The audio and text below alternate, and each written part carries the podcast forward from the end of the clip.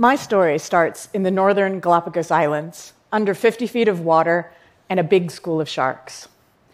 I'd been scuba diving with a group of friends for about a week, and it had been glorious.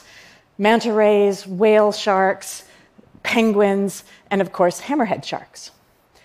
Today's dive was particularly tricky. The surge was terrible. You had to have your camera rig tight in and your arm out because the surge kept throwing you into the rocks while you're scanning up for that beautiful photograph. It was going okay until not okay. Something was terribly, terribly wrong.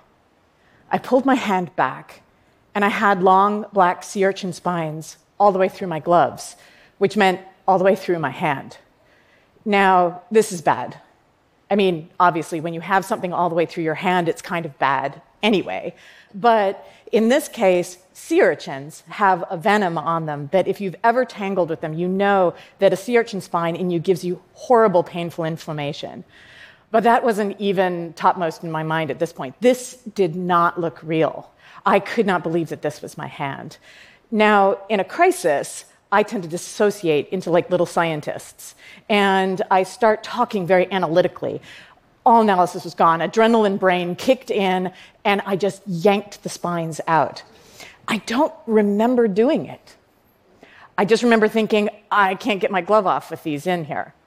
I do remember taking the glove off, and a big plume of black coming up in front of my face.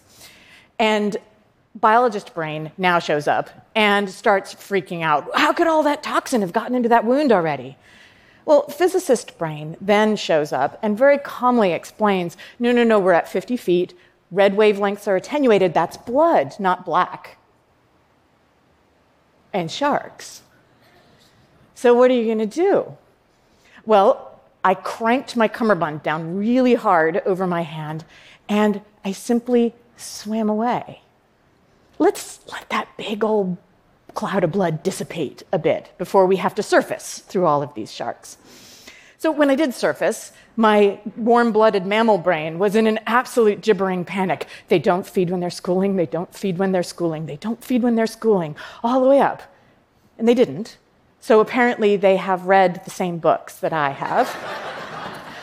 Now, it turns out when you've been stabbed with sea urchin spines and you're two days away from any medical help, the thing that you've got to do is, unfortunately, cook your hand. So you put it in water as hot as you can stand, and you keep adding boiling water until you think you will go absolutely insane. Now, it worked. The hand itself did not work so well for several weeks after that, but eventually fine motor skills returned, all except for one spot that stayed stiff and painful for weeks after the other things had gotten better. So it turned out I'd broken off a tip of the urchin spine in the joint itself, and that's why it wasn't getting better. And so the orthopedist says, you know, we should get this out. Um, n- nothing too urgent, not emergency, so we scheduled a small surgery for a few weeks out on a Monday. And on the Friday before, I broke my pelvis in a horseback riding accident.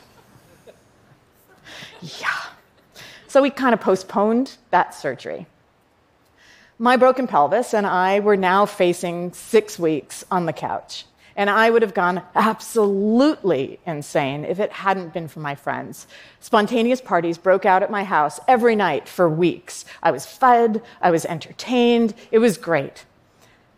But that kind of enthusiasm is sort of hard to sustain over the long term. And eventually it petered down to just one friend who would send me jokes during the day and come and keep me company in the evenings. Someone I got to know a whole lot better during this period of convalescence. And when I was finally pronounced well enough to do weight-bearing activities, we loaded a telescope in the car, drove up into the mountains to look at the Hale-Bopp comet. Yes, we are geeks. And got caught in a landslide. I know, like, really? No, just kidding. No more disasters. No, just the opposite, in fact. That was twenty-one years ago, and for nineteen of those years, I have been married to that marvelous introvert who never in a million years would have approached me under other circumstances. We have a wonderful fourteen-year-old daughter who did all my illustrations. Yeah.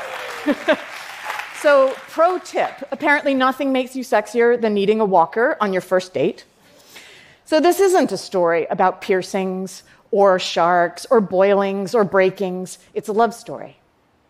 It's a love story with a funny little epilogue. Now I was weight-bearing again. I could reschedule that surgery, get the spine out, but I didn't need it anymore. Turns out, when you break a bone, your body scavenges calcium from all the bones in your body and from the little sea urchin spine that you happen to have lodged in the joint of your finger. So yes, my pelvis is now part sea urchin. So to biology brain, physicist brain, adrenaline brain, warm-blooded mammal brain, I get to add urchin brain with all of the superpowers that that confers. So you don't need to worry, though.